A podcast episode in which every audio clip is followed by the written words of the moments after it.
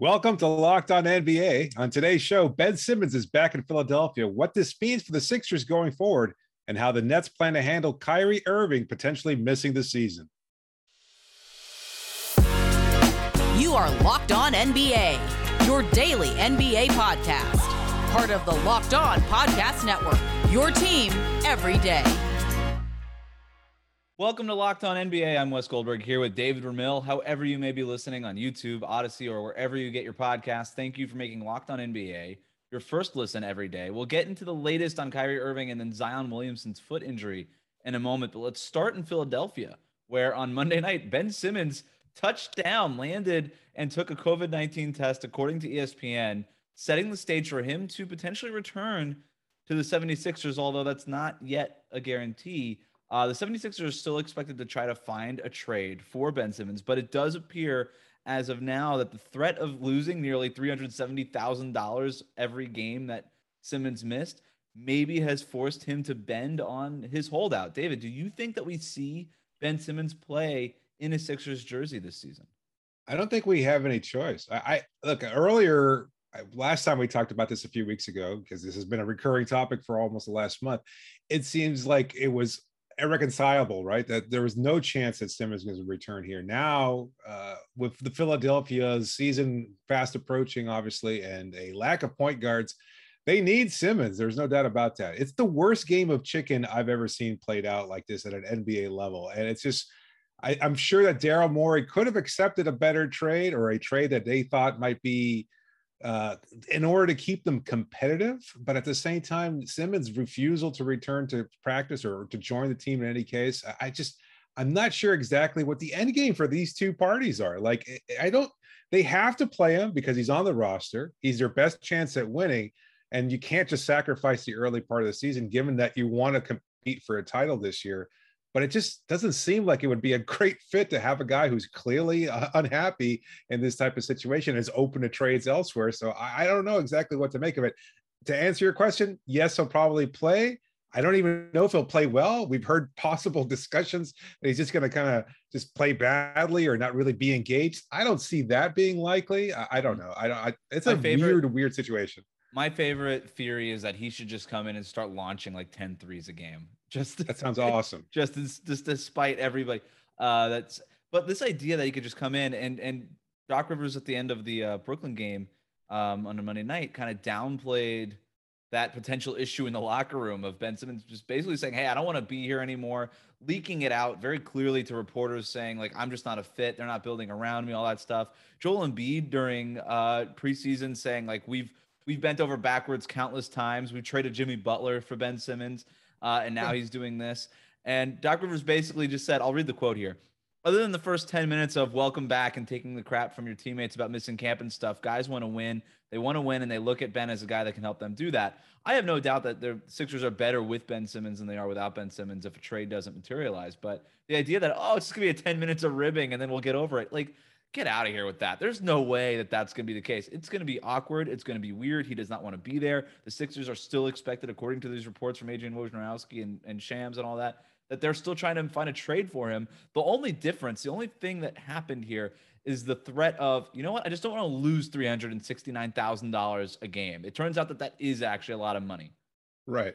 Good motivation there. I I just don't see how this is going to work out. Like, look, the idea of teammates having to get along is one that's been overblown for years. Everybody wants to think of this team that's completely harmonious, great chemistry, but the reality is these guys are professionals.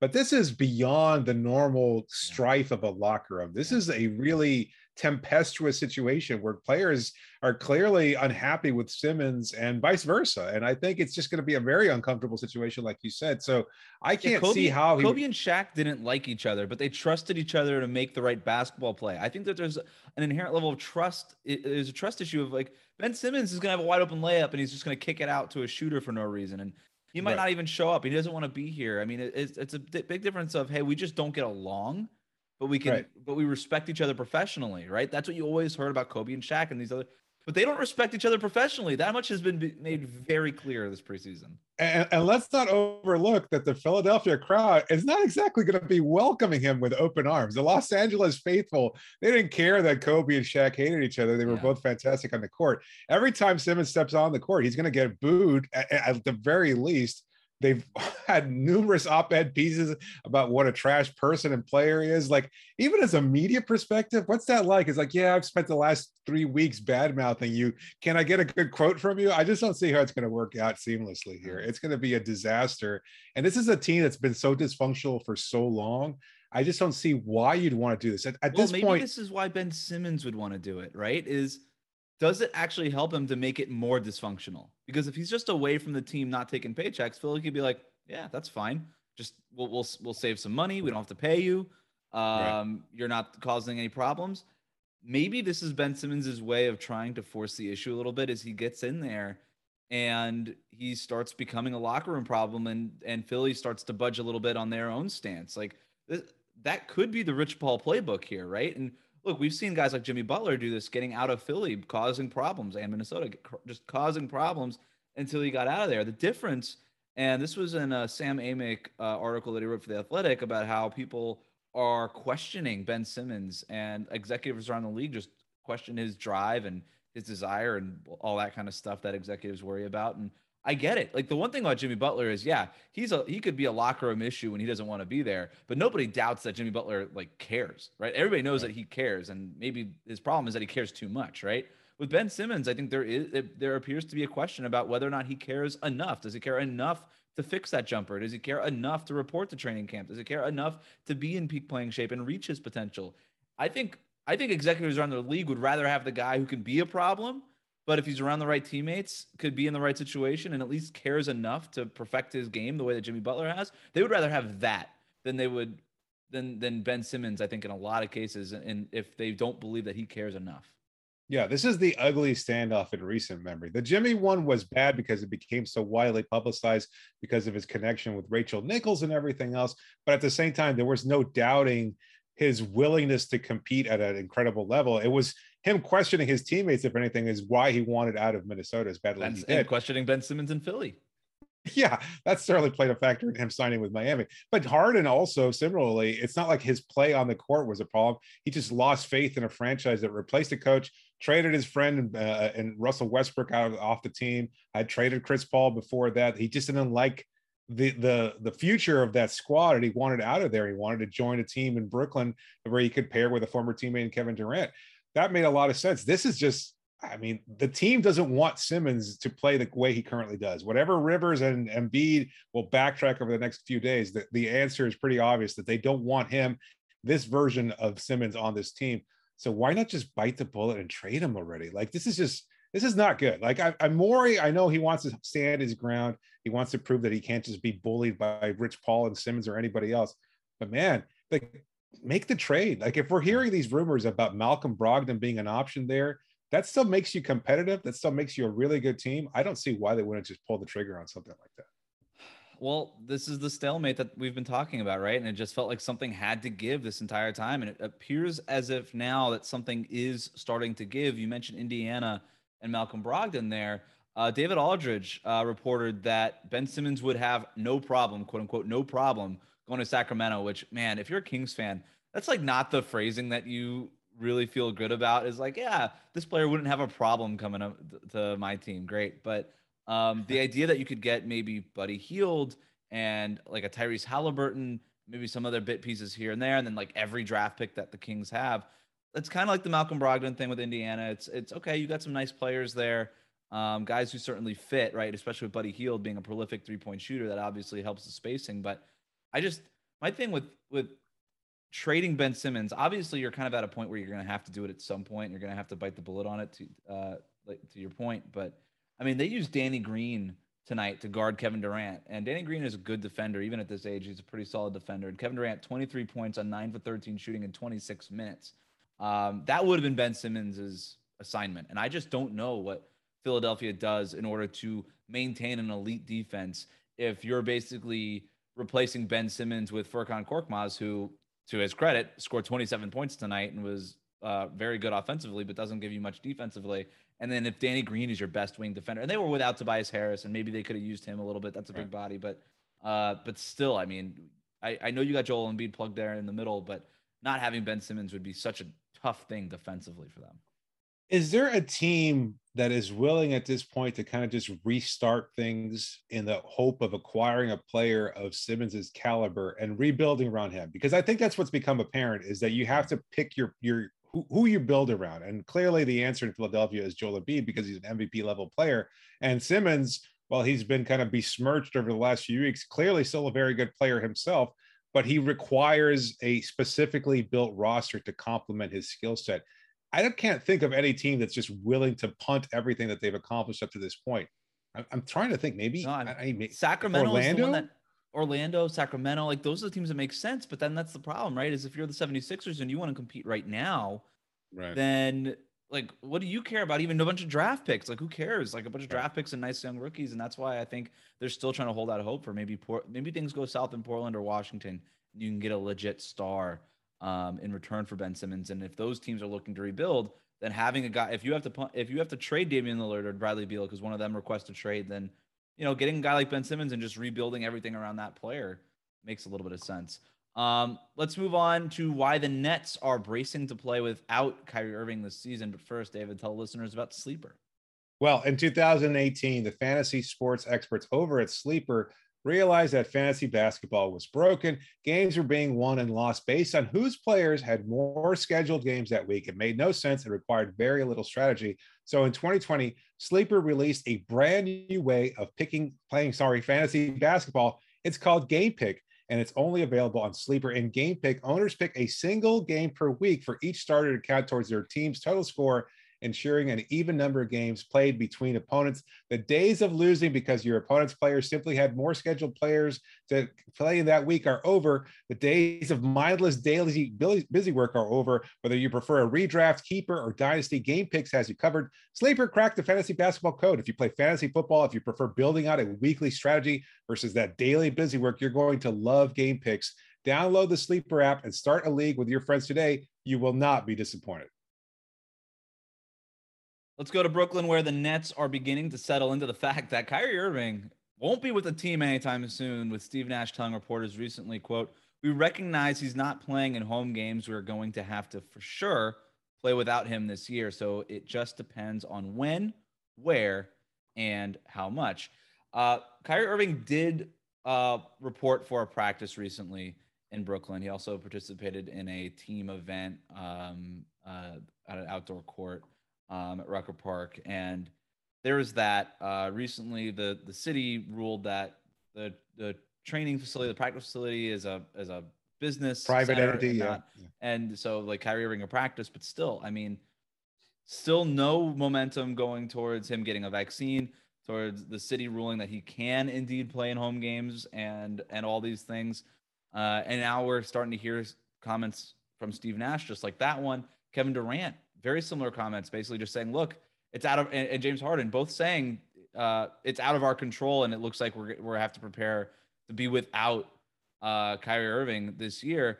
I just don't see it a way where him playing. I think a lot of Nets fans just let him play away games. But if he's just playing 41 games out of the year, and is he going to be in shape? And you're not, and you're just you're without the team. You're you're you're you know away from the team for a week, two weeks for these long road trips. I just don't see a way that this is tenable.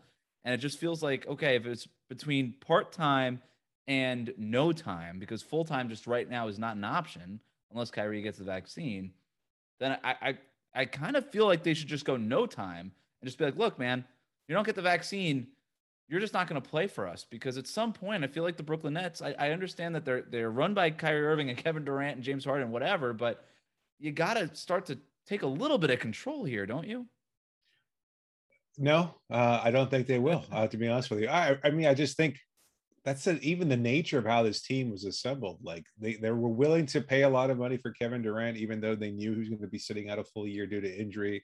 They accepted Kyrie for all of his quirks and off the court issues and not, not issues, but just his interest and the way he does things, the way he conducts himself. They they traded away some nice players in order to acquire James Harden last year. That's kind of the risk you take to build a super team. And I think your championship window is still pretty wide open. The reality is that they only really need Kyrie for the postseason. Even last year, it showed that even when either Harden or Durant or Irving missed time during the playoffs, they were still a pretty good team. So I think they still feel pretty comfortable and confident that they can make a, a strong impact and a strong playoff run, even if Kyrie continues this. But I just I, wonder Kyrie, where the breaking point is. Is there any reason that Kyrie be able to play in the playoffs? I mean, you're at the point now where I'm seeing like conspiracies that they should just tank in the regular season and make sure they play more games on the road than they do at home because they're not going to have one of their best players.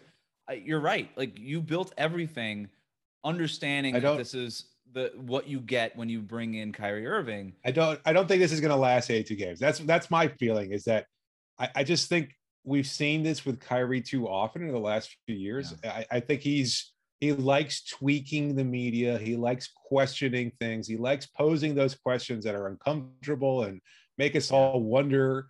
Uh, there's even a possibility, as I've heard some rumors, that maybe he might actually already still be vaccinated. As yeah, no, that's what I thought. No, yeah, I, that's my favorite Kyrie Irving theory is that he actually got the vaccine, but because his brand is someone that questions and is cynical, that he's just right. saying that I don't have the vaccine and all this right. stuff. That's that's my favorite theory, and it's mo- it would be the most Kyrie Irving thing ever. Um, yeah, he's keeping his third eye open and questioning why we need the vaccine, even as he's already gotten it. So that's that's. I mean, it's what is a vaccine really? I mean, who's yeah, yeah. I mean, a scientist, uh, but you know, what do they know? Uh, you know, the plausibility, however, is that I see that he's probably just going to eventually just cave and said, "Look, I did this for a while. I asked the questions that everybody was afraid to ask. He wants to put himself out there as that person who's always kind of representing the the 11th man in the room right? Somebody who's always willing to look in the opposite direction the devil's advocate. And so uh, eventually he'll relent and he'll just come back. And i mean if we if the indication from that footage is anything uh, i think harden and durant are very accepting of who he is and his decision making process the way he does things. And so i don't think there's going to be any tension in brooklyn the way there is currently in philadelphia. So uh, if anything i don't think this is necessarily a, a I don't I don't as much as we kind of distrust Kyrie Irving and we don't like the conversation because of the vaccine and the pandemic, that is still a very, very real problem. Uh, the reality is that I don't think on the on the floor and in that locker room it's as problematic as we as media and fans are making it seem. Not yet, but if yet. things go south in Brooklyn a little bit, and how south? I, how south do they have to go? If they start having if they have a losing record or if they're 500 and they're not one of the better teams in the east and, and they're struggling i mean and if they have i mean this is a thin roster even with Kyrie Irving. Um, they had a big acquisition in getting Patty Mills for the mid-level exception which was a really nice addition but that's basically their backcourt is him and Joe Harris and and James Harden. And if one of those guys gets hurt and we've seen James Harden get injured we've seen Kevin Durant get injured. I mean, one of those guys goes down. That's the whole reason why you have three stars is that you have insurance in case one of them goes down. And in this case, it's been helpful and not that Kyrie got hurt, but in that Kyrie is unavailable for a different reason. But you're kind of just rolling out there at the beginning of the season with two All Stars and not really the depth that you had before you made the Harden trade. So if Harden or Kevin Durant go down for a sustained amount of time, I just don't see how they can get through that. I mean, it's a long regular season, man. Like they're going to face injuries, and it's a veteran roster. I mean, they are going to face injuries. I don't know, and it, it, to me, it's going to come down to either Kevin Durant or James Harden saying, "Look, dude, I get it, but we got to put our foot down at some like you just got to get the vaccine, man. Just get it." And it's I Kyrie we know is not going to listen to management. He's not going to listen to Steve Nash. He's not going to listen to anybody. He's going to listen to Kevin Durant or James Harden if they if if he'll even listen to them. We don't even know if that's the case. Um, and if it gets to a certain point, like I don't know what the front office can do in order to try to cr- gain some control of the situation, other than just Nothing. being like, "Look, trade him." Like that's the only option that they have, and good luck telling Kevin Durant that they're trading him. Right. So they're kind of they're kind of stuck here, right? In a way yeah, that, well. yeah, yeah. I mean, not in the same way that Philadelphia is, because it seems like this is a problem of their own making uh, where they can find yeah. an easy way out but are choosing not to exercise that easy way out. In brooklyn's case i i, I think they're kind of going to be patient with it. I don't know if it's just a matter of again how they assemble this roster knowing the personalities involved and what's at stake here and knowing perhaps that it's not going to matter that they could go let's say they, they reached a midway point. Let's say the all-star break right? They're 50 games into the season and they're how bad could they possibly be? 30 and 20 at that point? I mean, just over 500, 10 games over 500. That's not a knows? bad record. And then they have 32 more games to play after the All Star break. If Kyrie comes back after the All Star break and then they go on a 25 to 7 run there and they're still able to get home court advantage for most of the playoffs, I think bygones will be bygones and they're more than willing to accept that kind of behavior from them. I mean, it'll come down again to Kevin Durant or James Harden being like, look, maybe we're okay, maybe we're 30 and 20, but we don't feel like we have enough and we need you for this champ. Like they're at this. James Harden's not won a championship. Kevin Durant went to Brooklyn to win a championship with Kyrie Irving. If he's not around and they don't feel like they are, they have what it takes to win the title without Kyrie Irving, which I know some people are saying that they are still a championship favorite without Kyrie Irving. I won't go that far. I understand that they're one, still one of the better teams in the East, but I won't go as far as to say that they should be a favorite. Um, I wouldn't bet on them. But uh, if one of those guys just says, "Look, we need you," I do I do wonder what Kyrie Irving would do because Kevin Durant has kind of and James Harden have both said that much publicly to the media. Hey, we need him. We're not the same team without him. We would love him back. We would love to have him back, but we understand that he's going he's making his own decision, going through something, whatever. Uh. We should have enough to get it done. Next man up, all that stuff. But that's what they're saying publicly. I want to know what they're saying when they're talking to Kyrie Irving privately.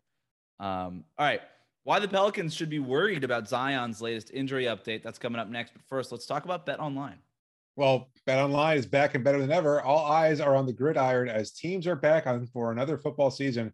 And as always, Bet Online is your number one spot for all the pro and college football action this season. Maybe not in Miami, uh, with a new update site, site interface, even more odds, props, and contests. Bet Online continues to be the number one source for everything football. Head to the website or use your mobile device to sign up today and receive a 50% welcome bonus on your first deposit don't forget to use the promo code locked on to receive that bonus from football, basketball, boxing, right to your favorite Vegas casino games. Don't wait to take advantage of the, all the amazing offers available during the 2021 season. BetOnline is the fastest and easiest way to bet on all your favorite sports. BetOnline, where the game starts, and don't forget to use that promo code locked on. It's time to play big deal or little deal. We got a couple injury notes to get to. The Pelicans uh, are dealing with the latest Zion Williamson injury update. Coach Willie Green saying Monday night that Zion has not yet started running after undergoing foot surgery in the offseason. On Media Day, David Griffin said that Zion should return by the regular season. He should be on the court before the regular season. Um, don't look now, but the regular season is just nine days away.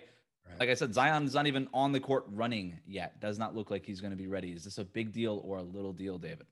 I think it's a huge deal. Uh, I'm at a point now where, I mean, dysfunction seems to be the recurring theme of this podcast between Philadelphia, Brooklyn, and now New Orleans. Certainly fitting to a T there. As far as Zion's return is concerned, like it just seems like there is this complete lack of openness.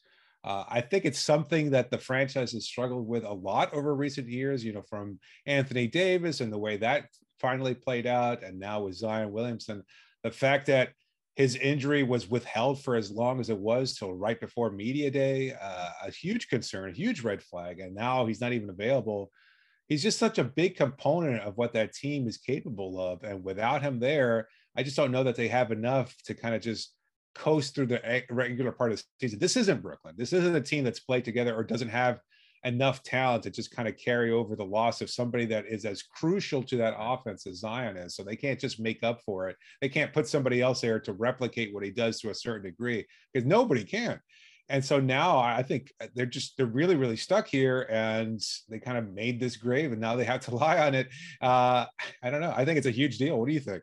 I think it's a huge deal, and and you, you mentioned the fact that they kind of uh, uh are underplaying it. I, David Griffin on media it's like, I, I know you guys are going to make this a big deal, like the media. You guys are going to, of course, we're going to make this a big deal. It's your star player dealing with yet another foot injury, and he got surgery for it, and nobody said anything until just now. And well, we didn't say anything because it wasn't a big deal. That it's it's kind of a common practice for NBA teams to announce when players undergo surgery.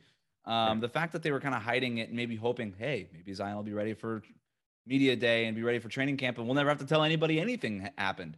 Or because people know the injury history with Zion Williamson that anything dealing with a foot or any sort of lower body injury with Zion is going to raise red flags in the media.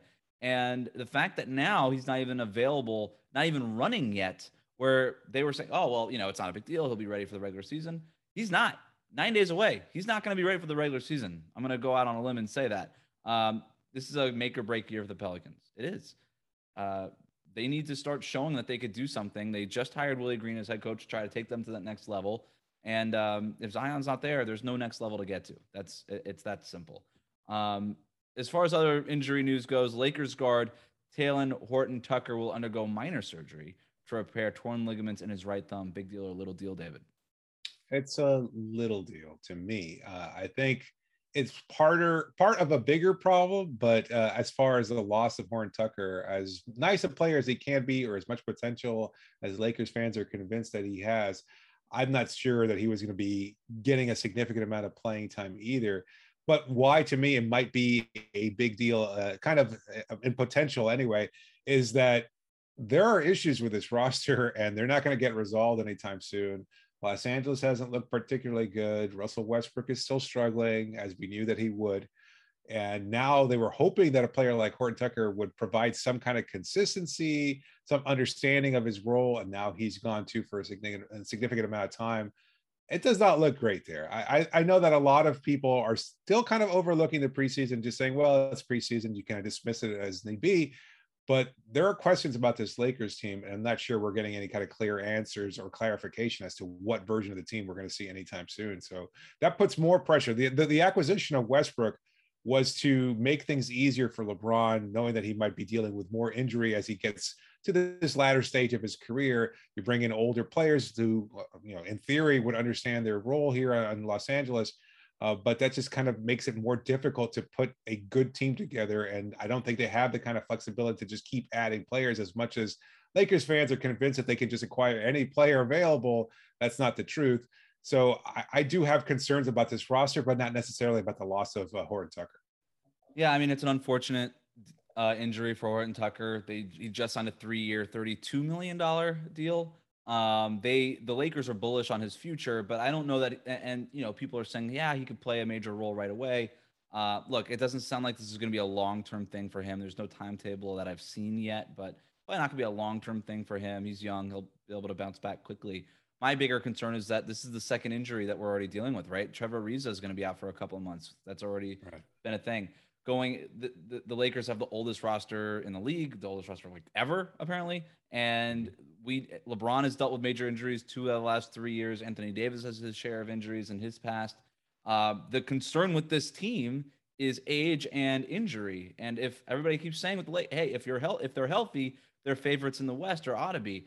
Uh, and I would agree with that. But already we're down two guys on this roster, and the regular right. season hasn't even started yet. And so, yeah, I'm concerned bigger picture for the Lakers because if you're already dealing with injuries on a team that is feared to be injury prone, then yeah, that's a big deal. But in terms of just Talen Horton Tucker, little deal, not very concerned. He'll be, he'll bounce back quickly and be available at some point. But each one of these injuries hurts a little bit more for the Lakers uh, early on in the season. Yeah, uh, I'm right there with you. Uh, you know, look, I I, I kind of waffle with this. Last week we had our overreactions pod. It was a lot of fun. Uh, now it's you know midway through or almost towards the end of the preseason, and I'm still kind of there. Like, oh, every every new game provides another chance for overreaction, and then the realization, oh, wait a minute, none of this means anything. But I don't think we've seen anything from the Lakers team so far that gives us any kind of confidence that they're just going to be able to switch on and figure it out midway through the season, especially as these injuries pile up. And you bring up a good point. Like the injuries are happening to players that nobody expected those injuries to happen to, not to a LeBron, not to an Anthony Davis, not to other older players on his roster. How much longer can you keep su- suffering injuries to key players or even major players like uh, you know uh, LeBron and AD? And and have to hope to have any kind of consistency as the playoffs roll around. You want to be at a point where you're building good habits towards the playoffs, that you want to have some sense of stability and consistency. This is not the way to go about that process. They haven't looked great in the preseason either. I mean, it's very your turn, my turn between LeBron and Russell Westbrook. Anthony Davis hasn't been available for all the games. Um, there just doesn't seem to be much chemistry, and now they're coming out and basically saying, "Hey, what, what was Anthony Davis saying? We we can't skip steps, and everybody's sort of predicting maybe they get off to a slow start here. So um, not looking great early on for the Lakers, but you know, obviously we'll see how all this plays out. That'll do it for us today. Remember to subscribe to new episodes of Locked On NBA wherever you listen to podcasts. 30 minutes of the NBA's top stories every day. We'll be back here next Tuesday. In the meantime, you can find me over at Locked On Warriors and David over at Locked On Heat. Thanks for listening. We'll catch you next time.